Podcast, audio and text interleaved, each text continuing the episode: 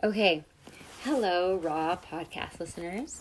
It's just me today, Ellie. Um, sweet Jen had some things that she had to take care of, and Ella is in Australia or New Zealand, somewhere fun. but I have wonderful Alex. Oh, I was going to say White. What's your new last name? Leffoltz, but White is a lot easier. Yes. we can just stick with Alex White. we went to high school together and she's wonderful and i had this dream that she was on the podcast and then i woke up and i was like i think i need to ask her so she's going to teach us about her life and i love having people on the podcast because i feel like from people's life stories you can gain and learn so much so alex just i don't know i guess i should ask you something first uh shoot just i guess start with like telling us about your life and who you are and like your purpose and where you've gotten to where you are now yeah, sweet. Okay. Um so I feel like Okay, so growing up I um was pretty shy. And then I made a couple of extroverted friends that forced me to really get outside my comfort zone and as we got older like go to parties and all these different things but we all have those in mind yeah if you're listening you know who you are and I also have a very extroverted mother. So I kind of feel like I grew Mm. up like very at odds with myself. I know it sounds like a weird thing to say, but I grew up in an extroverted world feeling like I didn't quite belong. And I played soccer all growing up and I feel like I had these hobbies that in ways like defined who I was and like put me into these categories, but like I never felt like I had a passion. Mm. Um, I never felt like I belonged necessarily. I think that's something we can probably all relate to. definitely Um, especially in high school wow I know, dark days. But all our high school listeners it, it gets better I it does get better. Um and as I got older, I feel like those feelings kind of intensified of like, okay, like what should I be doing with myself? Um, as I got to college, like, okay, what is my career path? Like, what am I going to major in? All these big questions kind of started pressing in on me. Um, and, like, the path ahead of me was just. Sorry, I'm gonna pause you. Oh my gosh. So I know you after high school you served a mission for the Church of Jesus Christ of Latter Day Saints. Yeah. But then you, I can't remember if before or after your mission you kind of had like a come to Jesus moment, or like Yeah. talk about that because I think that's really crucial in people's Okay. lives. Just for a moment, because there's so much more I want to hear about. Yeah. Um, so I my freshman year of college, um, I attended Brigham Young University in Provo, Utah. Um, also where Ellie and I grew up. Mhm. And I really loved it. I made some really great friends, roomed with a bunch of random girls. Um, we had a great time. Um, and then come summer months, BYU was kind of a long summer. We're done with school like the first or second week of April every year. And I just like wanted to kind of get out of Provo for the first time in my life. Besides vacations, like I hadn't spent spent extended periods of time outside of Utah, and I just felt this urge to leave. Um, not because I was necessarily running from something or I'd had a negative experience or I hated home. Um, I just wanted to do something new. And so I ended up going and living with my grandparents in Ludington, Michigan, which is a really small town up in the northern part of Michigan on the lake. Um, and commence like the summer of self discovery, honestly. Um, I, it was just kind of a wild four months, to be honest, but it was really great. I really learned a lot about who I was and like what my values were and um, the people in my life that would always like stick by my side. Um, and spent the summer waitressing at a golf club Cute. um, and going to dinner at the yacht club with you know grandma and grandpa and we'd be home by like nine o'clock the sun wasn't even down yet and i would like go nice. down to my little room in the basement and like turn on friends and like watch friends till midnight and that was like my day all day every day Wow. for the first like month and a half and at that point i was like okay i'm kind of over this whole like Nicholas Sparks summer thing. Like, I need some excitement in my life. and I started making some friends um, who were really different than the friends I'd grown up with. Like, they weren't necessarily like predominantly Christian, didn't really prescribe to like any set like rules or values, which is really, you know, common um, in Mormon culture and in the community that I grew up in. Um, and I just kind of feel like I was exposed to this whole different world that I never had been involved in. Mm-hmm. Um, and through that process of making these friends, meeting these friends, you know, trying new things, doing all this different stuff, um, partying a little bit, I just kind of figured out who We're I was a real podcast, you know. Yeah. and and where I and where I I stood on certain things. Um, so I came home from that summer, um, feeling like a new person. I remember stepping off the plane and coming home and hanging out with a couple of my friends for the first time that I had known since like middle school Yeah. and feeling it was almost like an otherworldly experience. I remember I was two of my friends were driving in the front seat of the car and I was driving in the back and I almost felt like I didn't belong. I was like, whoa, like I've been transported almost back in time. Mm. Whereas I felt like I'd had this like really intense summer of self self discovery and and kind of had become this like new creature and then all of a sudden I was like back into this like old version of myself. Interesting. And that was the first time when I really started to think of like, I think I've largely been defined in my life by other people's expectations. Um, and that really kind of bothered me. Mm. Like, I always kind of felt like I was a chameleon of sorts, of like, Mm. I would adapt who I was and like maybe even the jokes I would laugh at or like my personality even to like who I was hanging out with Mhm. um, because I was a a people pleaser and b um, just insecure and didn't know who I was, Mhm. and so I could just become like whoever I was around. And that summer, you know, that four months in Michigan had broken that habit um, because I spent the first part of the summer by myself, and then the second part of my summer in completely new environments. Um, I, for the first time in my life, started to really define like who Alex White was, Mhm. um, and I started to really like that person. And you know that person wasn't devoid of making mistakes or, you know, imperfection, but I was starting to really figure out what those imperfections were, and I like started to be okay with them, yeah. um, which was cool. that is cool. You know, kind of, kind of a good moment for a young nineteen-year-old to have yeah. and I'm really grateful for that summer. So I don't know. I, I'm a big advocate for like going and doing things like that. Um, after that, um, I decided to serve a mission for um, my church, and um, that was also, I would say, a big definitive moment. Moment, a big definitive year and a half Yeah. in my life. Um, and again, in a lot of different ways than I initially expected. Um, you know, you always hear like, oh, serving a mission, or you know, you, you might hear in your life like certain things are hard, but you don't really know what that means until you're like in it. Um, and I would think that like,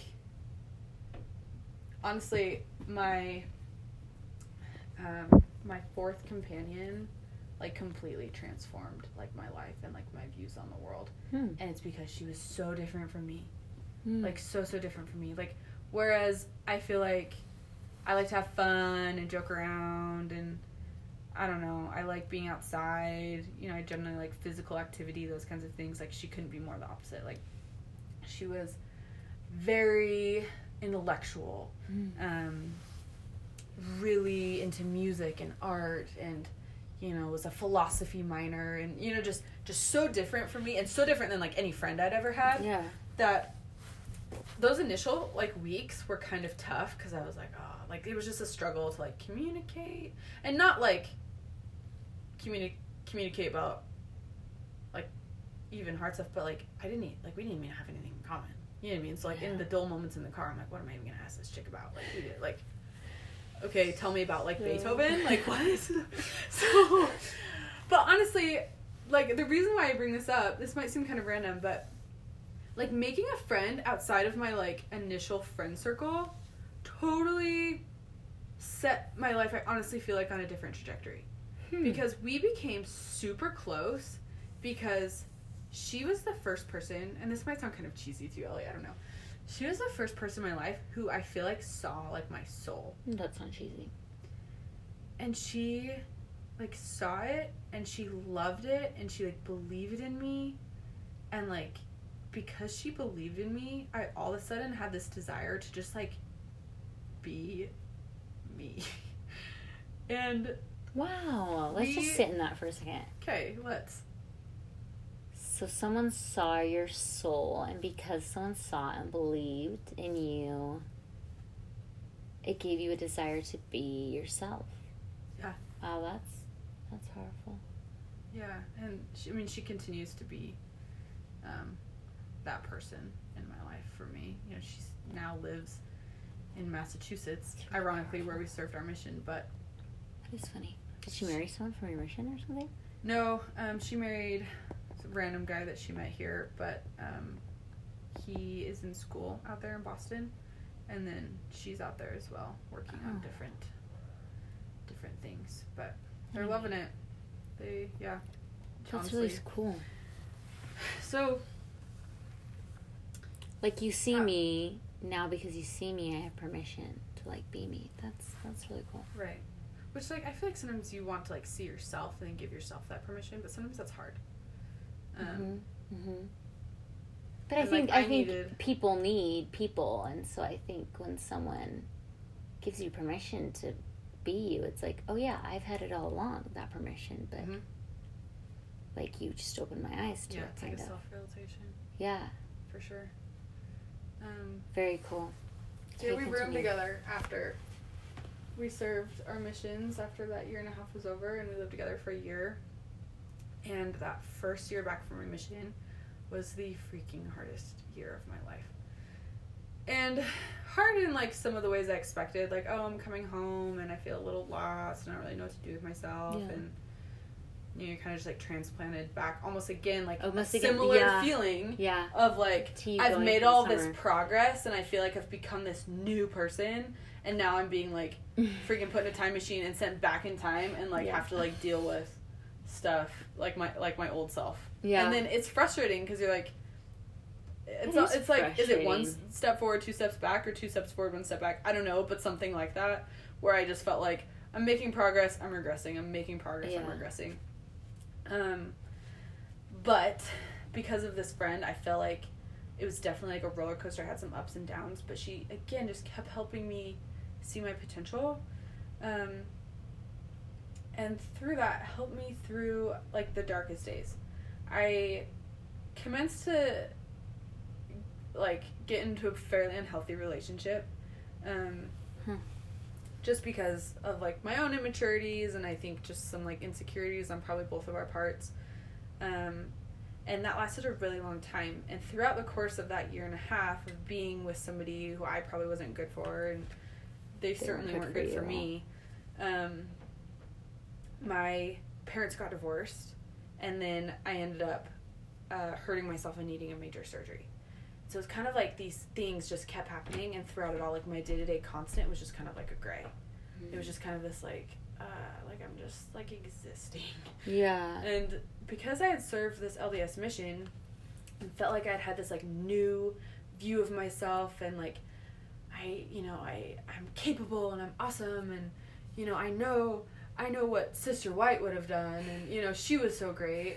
It like almost created this new level of like self-loathing because it was like I know where I can be and now that I'm not at that level, I like hate myself for it. Oh my gosh. I don't know. Yeah. You ever no, that that makes way? sense. Yes. Yeah. Yeah. So a different level of growth at this point, and at the time I could not see it. Um, definitely something I can only see in hindsight. But um, more than that summer in Michigan, more than serving an LDS mission, I feel like the two years after my mission really kind of changed like my views on life, um, and hopefully, like I hope, um, helped mold me into like a kinder person. Because before that, I hadn't really ever struggled with feelings of anxiousness or feelings of depression, um, or you know, you I'd always gotten down on myself from time to time, but really just like experiencing, like I said, like self-loathing of just like What are you doing? feeling like you're just not worth anything Yeah. you know? And then similarly, being in a relationship that's kind of backing those beliefs up through actions Yeah. and through words and um, just doing, you know, mundane things day to day and not feeling like there was any sort of intense joy in my life, which now, again, looking back, I just was, I just didn't have hope. Mm-hmm. You know, there was just, this was just life. This was just Yeah. existing. That's what you did. You woke up every day with kind of like a pit in your stomach and laid in bed until you could like manage to drag yourself out of bed Yeah. and then you just like did what you had to do like i had to go to work like i had to go to school like i have to do all these things and it was just like all crappy and i just like was freaking miserable and i don't know i've like talked to a few people about this time of my life and like most of the time it's kind of hard not to get like emotional when i think about it just because it's hard to like revisit that dark place like just even in memory Mm. um, but I found like the more I talk about it, and the more that I've been able to like relate to people who have been in that place or are in that place, um, like the easier it is to talk about it. But Yeah. anyhow, really a great time that led me to kind of not to kind of to where I am now. Um, because it was during this time that I really found like what I'm passionate about in life. Um, like at the beginning when you ask like, okay, like tell me a little bit about yourself and like your passions and like where you're at now. Um, I feel like that summer in Michigan directly led to serving a mission. Serving a mission, you know, right after consecutively, I went through this really hard time in my life. Um, felt very alone, and then through this process, it was like all of a sudden, I discovered something about myself that like has completely changed like the game. And, um, I had been home from a mission for about two years, and I was sitting at my stinky job at BYU that I hated, and talking to one of my coworkers that I was actually pretty good friends with, and um, she just happened to mention off key like, "Oh hey, there is this barn kind of down over behind Walmart, this horse barn." And you can do like internships over there, and they'll give you like a free horseback riding lesson a week. And I was like, what? And she was like, yeah, if you just go like muck stalls every morning for like an hour or two for like three days a week, they'll give you like a free horseback riding lesson. And I was like, what? Sounds sweet.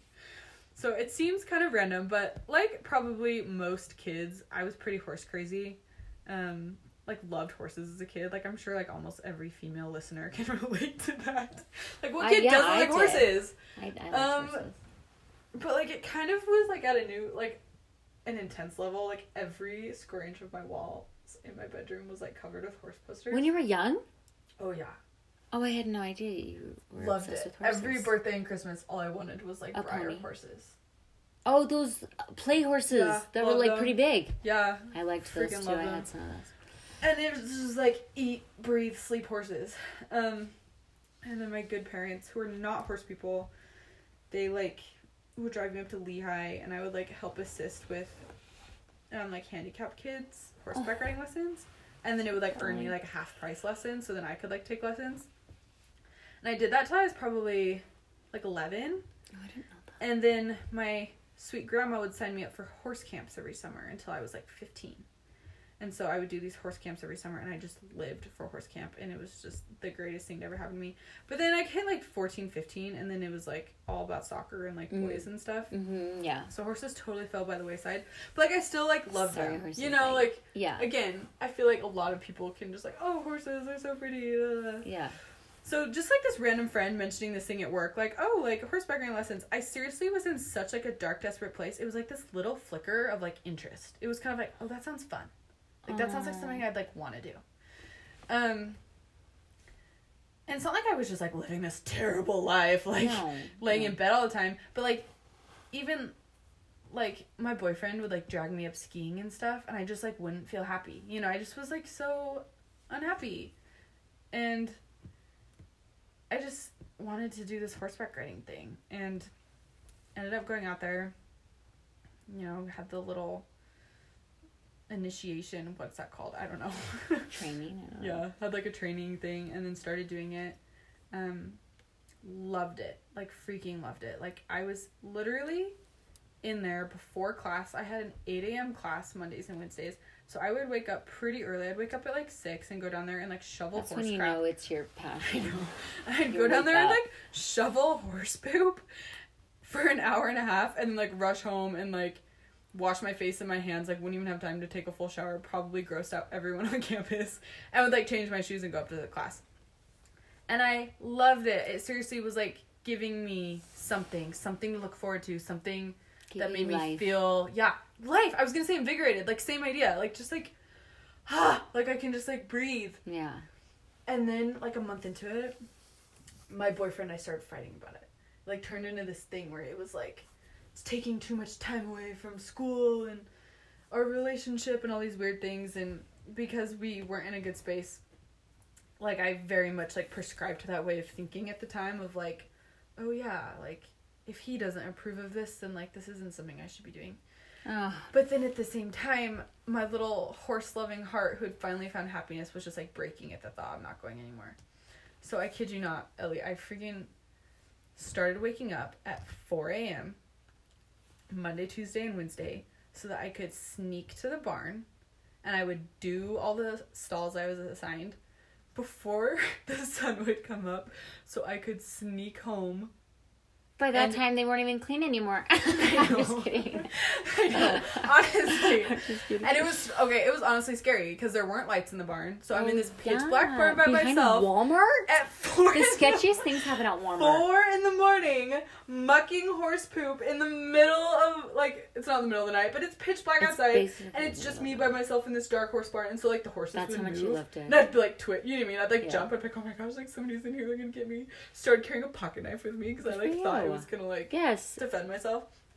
Girls like, I would've, you know. Yeah. But anyways, so I could sneak home and like shower and be like ready for school before my boyfriend would wake up so that he wouldn't know that I was still doing it. And I did that for 3 months. And it honestly completely transformed my life and this is how. I found something I loved, so then I was able to differentiate when I was feeling having feelings of depression. So rather than that being my norm, Mm. I was having something in my life that was making helping me feel happy and recognize those moments of joy. So there was contrast. And because there was contrast, I was able to start making changes. I was able to recognize like, okay, I don't feel good right now.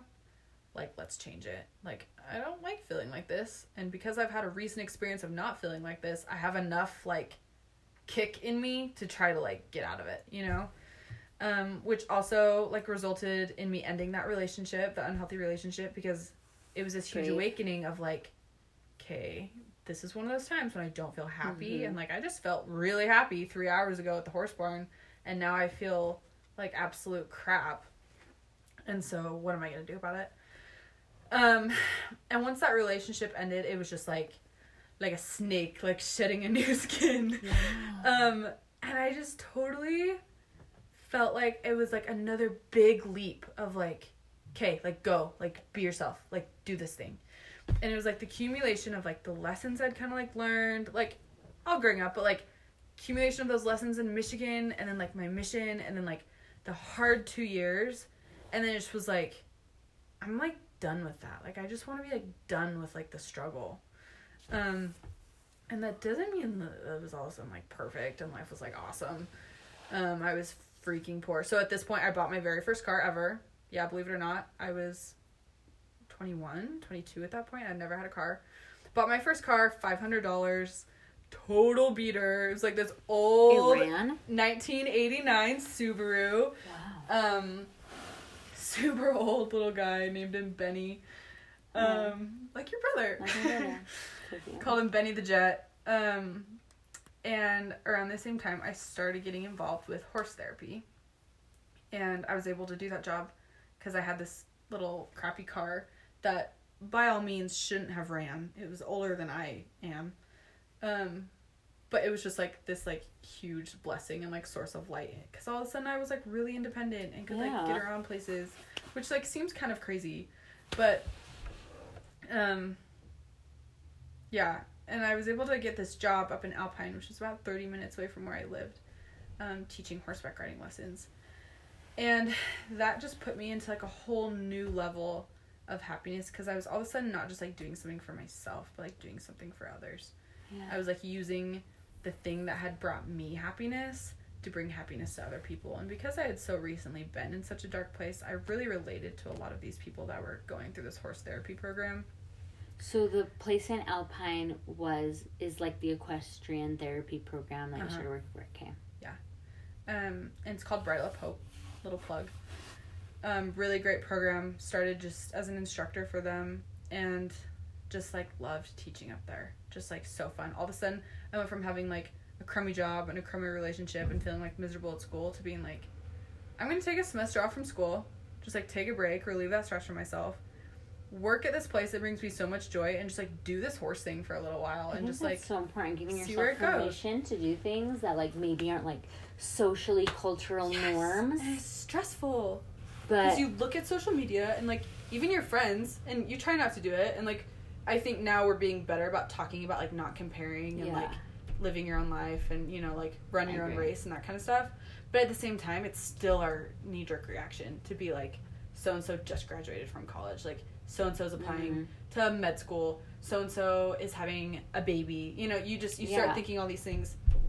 And growing up in utah county i was like okay i'm 23 at this point just bought my first car. Um and like working a job not getting paid very much and like dropping out from college have like no interest in dating but like i'm still happy Yeah. so you have to kind of like let go of those like benchmarks or like those little guys pause that, Things. re-listen to that. Alex felt like she was doing everything different than the social norm, but she was still happy. yeah You can be different and still happy. so happy and i made That's really good friends up there and they helped me to continue to grow into the person i was becoming Mhm. and i'm not saying you need to like always be making these new friends and i think keeping old friends is invaluable um, but i do think like something that i've learned is like there are people that come into your life and flow out of your life and it's natural not everybody's meant to stay um, and those that are meant to stay or that you Oh, choose I to read stay will this stay quote. Sorry, I keep No, go. interrupting you. I read this I don't quote care. somewhere, and it was like, "May I be humbled by the people who can love me and by the people who cannot." Isn't that kind of sweet? yeah i love that yeah i love that I feel like we're kind of talking.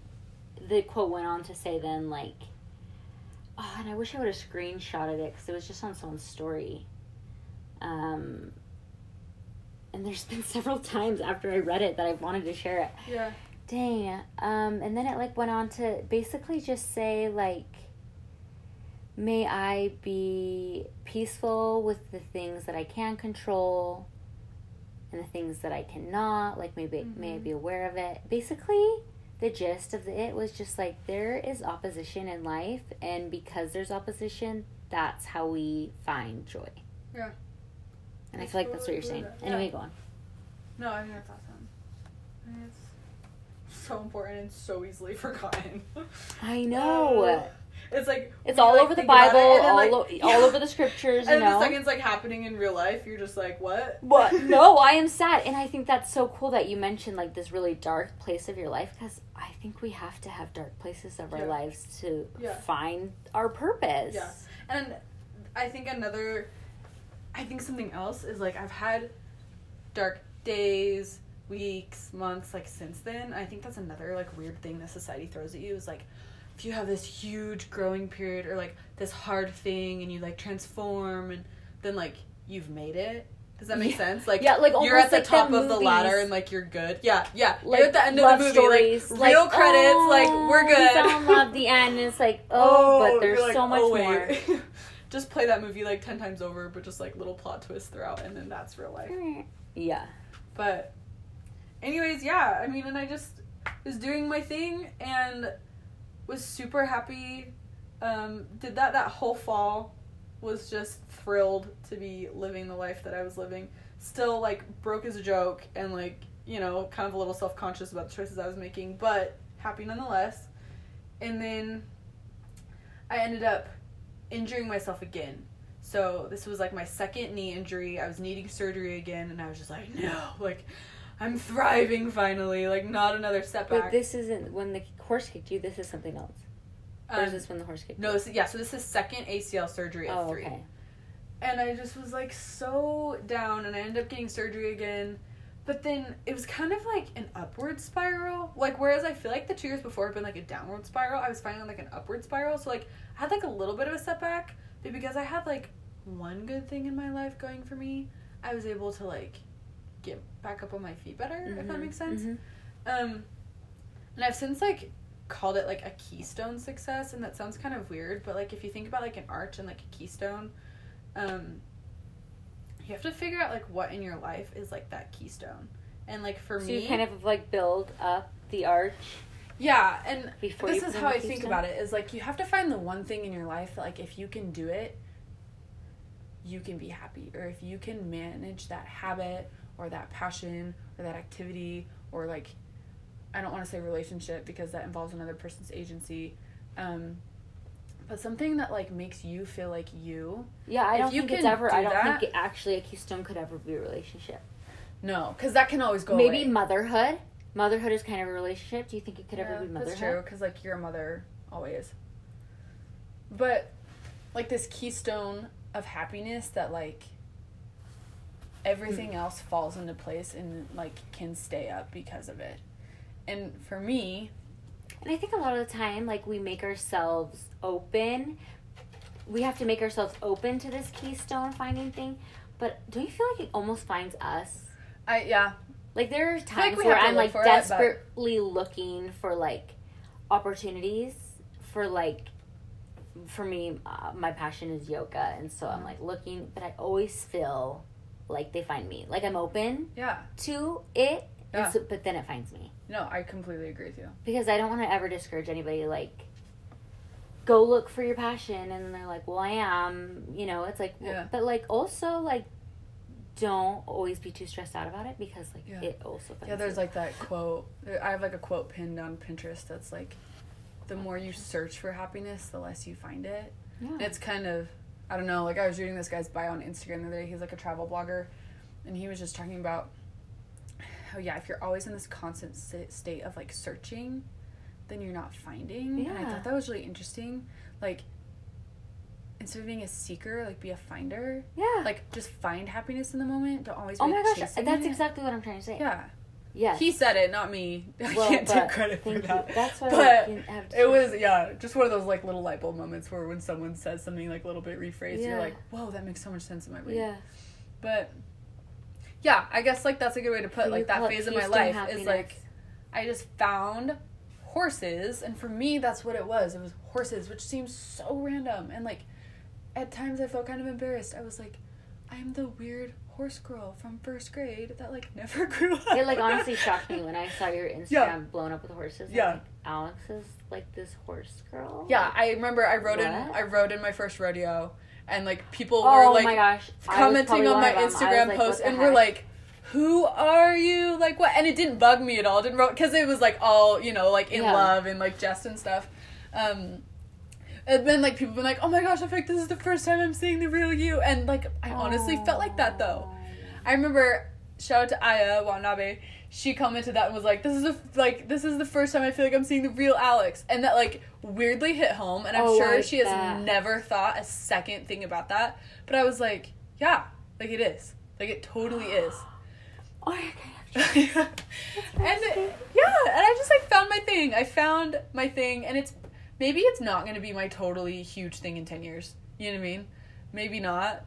I have a feeling it's always gonna be a big part of my life, but I found a passion, and then my whole life kind of like revolved around that, and since then, like life has just like come into place, and it's not because I all of a sudden became super successful. Still haven't graduated from college, not enrolled currently. That doesn't mean you're not successful. I know. It's just, but again, like I said, back to those things of like Mhm. my measuring stick of success. Mhm. My biggest one has always been school. Mhm. Has always been, you know, graduation, degrees, were the- grades. Like, like you said at the beginning, like you had these, you met these standards, or Yeah. I don't know how you said it, but that other people kind of had for you. Yeah, yeah.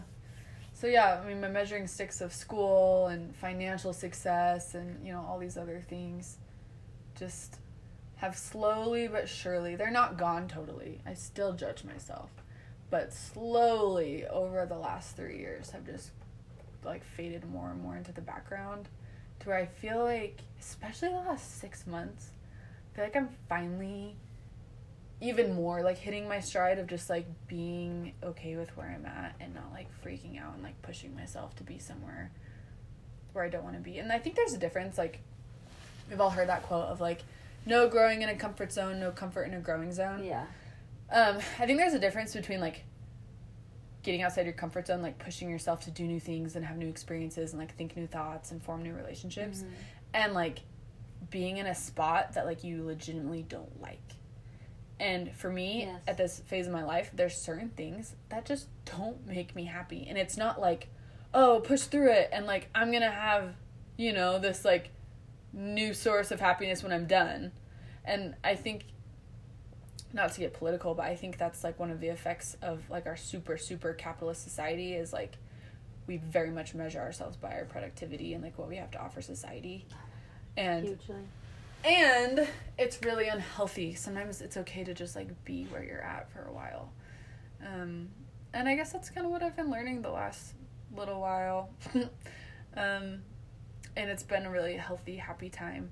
And I've seen myself grow in a lot of other ways that I didn't expect myself to. Um, especially like interpersonally right now. Like one of the biggest ways I've seen myself growing is like in my marriage. I got married almost exactly a year ago. Um, but that relationship is 100% a product a product of me finding something I was passionate about and thereby finding myself. Because up until that point, I dated some nice guys, you know, some really nice guys that had it all go for had it all going for them, but because I wasn't okay with me, it was like it just I just couldn't do it. I just like couldn't connect with anybody. Um and then once I found a big source of happiness in my life and then started to become who I was unapologetically, that's when I had not only a desire, because I always had a desire for a significant other that just resulted in a lot of failed relationships. Um, that resulted in a really strong desire for a significant other, and but then like the actual space in my life for that person. Um, and by space, like I just feel like I mean like the emotional I was able to spend energy on loving somebody else rather than like fixing my own self because I was finally in an okay and I mean I'm not fixed. I'm not perfect, but I wasn't like you don't need to be fixed. Right. Exactly. Like I wasn't focused on fixing myself. I guess is the thing. I was just again focused on just being mm-hmm. and just Yeah, being happy. just being. Yeah. Just being be. just being me. And then all of a sudden instead of focusing on the negativities and fixing myself, it was just like mm-hmm. I can love myself and love somebody else. This is mm-hmm. great. So, anyways, I feel like all the good things in my life right now are a result from finding horses. And it, as weird as it sounds, um, it was a big turning point in my life for me. And I guess if I had like any one thing to say, I would just say, um, do the things that make you feel like you. You know, do the things that make you feel alive and happy and like the most you you could possibly be and just do those things and if you don't know what those things are figure it out i don't think there's really anything more important than that in life because that attracts joy and love and abundance when you're in a space of abundance you stop focusing on you and all of a sudden you're focusing outward and then like that's life you know That's amazing. Wow. I feel like I've been blabbing, but No, you haven't anyways. I I think that was it. I think that's what people needed to hear. I know that was helpful to me. Thank you. Thank you. That was really awesome. I feel like I needed this more than anything. I've had a couple of conversations lately with friends, and it's been like bits and pieces. And I feel like I needed to kind of have like a self Process it. for sure. Talk about it. Yeah, I've it. like I've gone and seen a therapist from time to time over the last three years, but I think it's always good to like hear yourself talk. That sounds crazy. No, but I agree. it's good to just I like hear it and like have a moment of again being and being like, wow, like I'm here and like No, I'm It's all good. serious. Actually, I have such a testimony of this because there's been a couple. Like I went to lunch with my sweet friend Melissa. Melissa, if you're listening, shout out.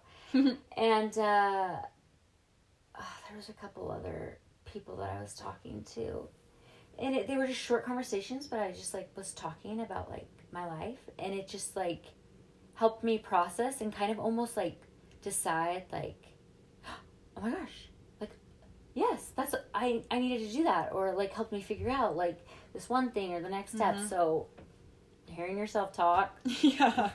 whatever you want to call it, hearing yourself talk, Yeah. processing, it really is so helpful. You probably had that dream of me coming on the podcast so I could like have a little come to Jesus moment right now and probably have some self realizations. Probably for a But- lot of different reasons. Um, before we end, let me see what we're doing. Oh, this was a good one.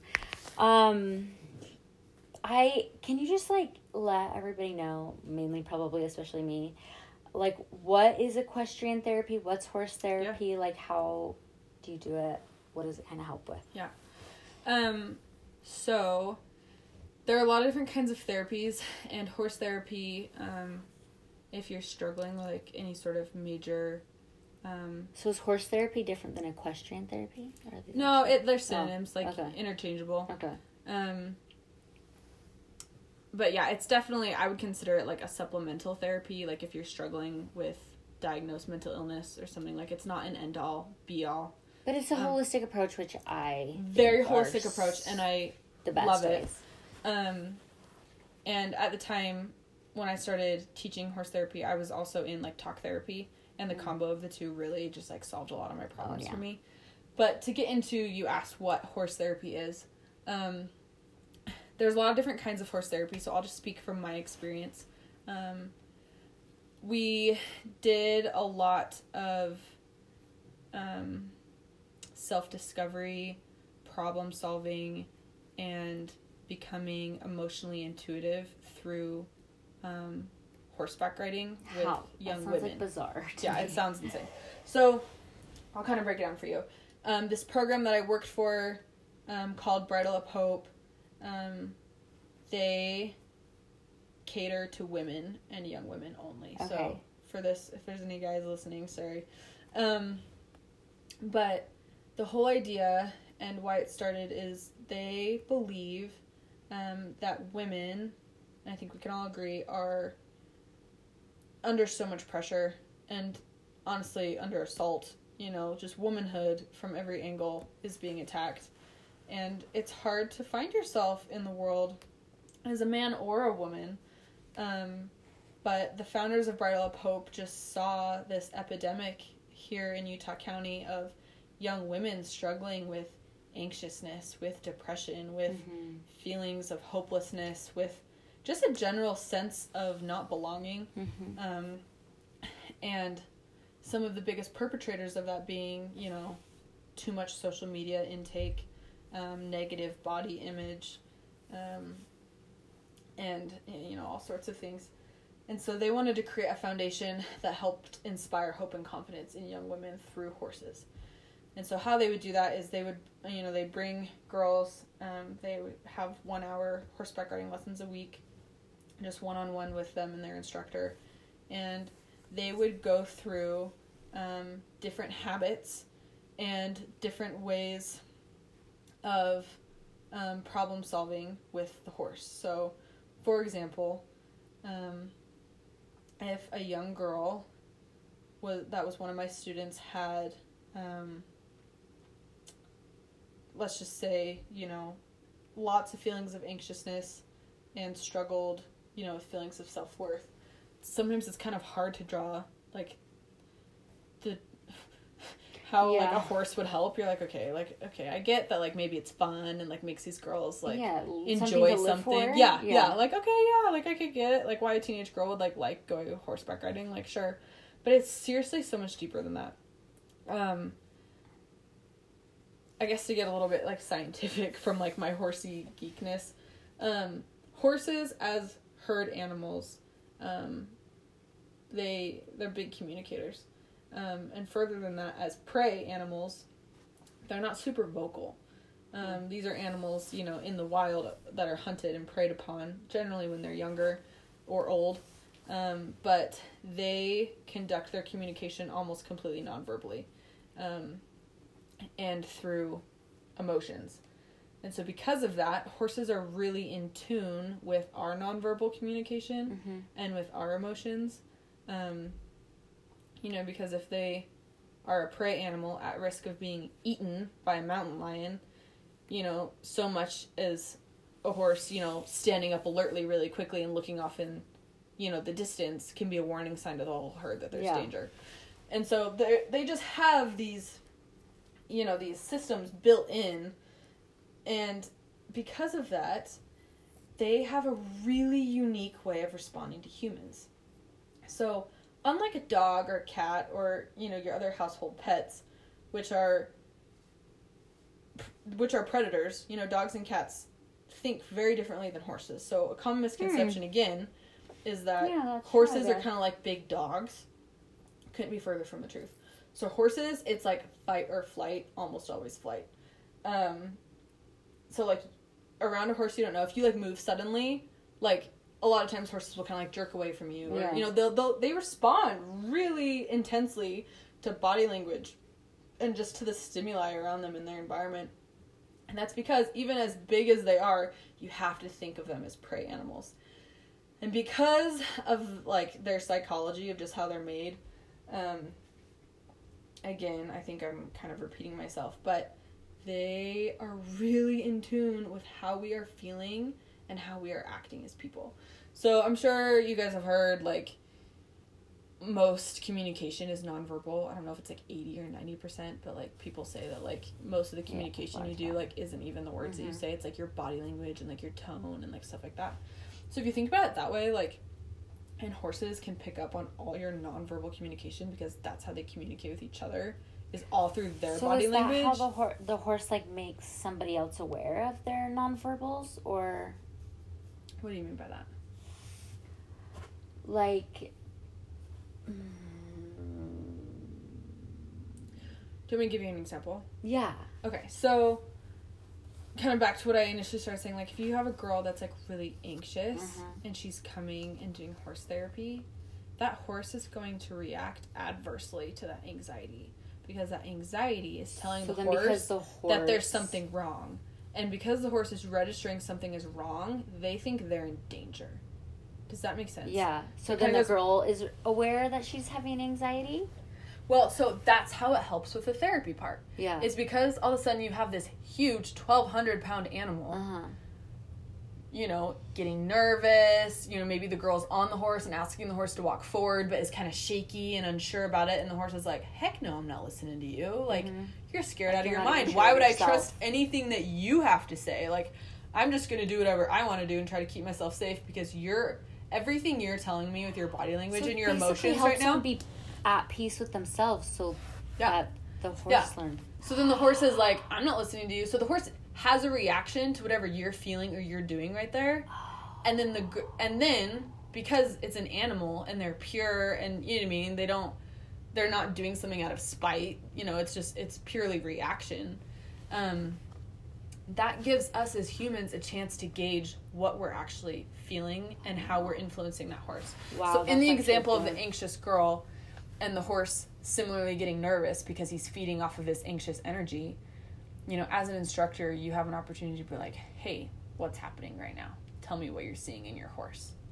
And then the girl saying, it helps you self reflect. yeah, it helps you self reflect. Saying, well, you know, he's acting like this, or he's pushing me around, or he's not listening, and then, okay, why do you think the horse is doing that? I don't know. Always the answer. I don't know. Mm-hmm. okay, well, let's think about it. You know, I, you know, think about it till you don't know. Just give me an answer. There's no right or wrong answer. I just want to hear what your thoughts are. Then they usually come up with something. I don't know. I don't know.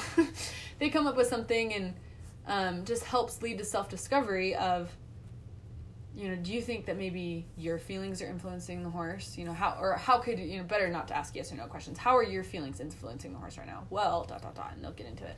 So it helps with So this process of self discovery, and more often than not, like in the beginning, you kind of have to help with this like dialogue and helping them realize it. But like a couple lessons in, these girls they'll start to get anxious, and then they see their horse responding anxiously, and then because of the tools that we've taught them, you know, and everyone's different. You know, we might teach them breathing techniques or you know all these different things to help them calm their minds and calm their breathing mm-hmm. or get into a good space mentally. Um, and that's really like the crux of the horse therapy is giving them the tools to be you know emotionally and mentally successful and then applying it in these real life situations that they're actually interested in um, so, you know they want to connect with this horse they want to have a positive experience they want to learn how to ride. And so giving them the tools to be able to calm themselves down or to you know break down an emotional wall or to release some anger you know these things are going to prohibit them from having a positive connection with this animal that they do desire to have a connection with um, gives them the tools and then they're able to go out and like replicate that in real life. You know they're walking around their house really upset and mad you know they're much more likely to be able to recognize okay this is how my actions are influencing the people around me if they've been practicing recognizing that in an animal um, and i mean there's so many more things than that you know there's been studies done that you know placing your hands on the side of a horse and letting your breaths rise and fall with the breaths of the horse like helps calm anxiety and helps you know reduce um, you That's know so signs fun. of depression, all sorts of different things. But I think what it really comes down to is, um, I, like I just have a testimony that the creator put horses here um, to help man. And I think that horses, you know, history was written from the back of a horse. You know, that's that's a quote you'll hear in the horse world, and yeah, you know, it's true. you know, wars were fought on horses, and you know, lands. You know, there's so much in history that was decided by who had the most horses or who didn't. Um, that's kind of fallen by the wayside in the last you know century or so.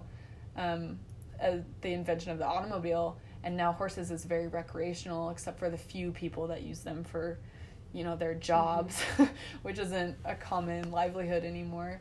But I still think that one of the innate I still think the innate purpose of horses is to help man, and I think one of the gifts that God gave horses was this was this ability to emotionally connect with humans because That's as we kind of so moved away from needing them like physically, I think he kind of knew we were going to need them more emotionally. Um, so he gave them all these tools to be able to help us, and that's not to say you can't have those connections with like dogs and cats and stuff, but again, um, whereas you might have a little bit of like an emotional response from your dog if you're feeling really stressed it's going to be amplified 10 times more by a horse because because so they're prey animals and because they are just wired to respond to emotions and to body language so helps people recognize it helps people work through it and we give them the tools to successfully do that it's just like magic so love horse therapy if anybody is interested um, yeah, I think you can contact me or Ellie, and we can give you some good pointers. But oh, I don't know much, but I'll I'll put you in contact with Alex. wow, thank you. You're welcome. That was great. If you're thinking about it, go ride some horses, and I promise you'll feel happier after. Oh, I believe it. Me and Alex one day are gonna start a holistic center, and Alex is gonna teach horse therapy, and I'll be that's the dream doing the yoga. All right. Anything else? That is all. Thank you for having me. Thank you so for being here. And listeners, uh, if you have any questions, always we want to hear from you and answer them. And I we'll tag Alex in our Instagram. So, sh- yeah, you're good if people go over there and ask you questions. Yeah, absolutely. so, it. ask her any questions you have. Okay, bye.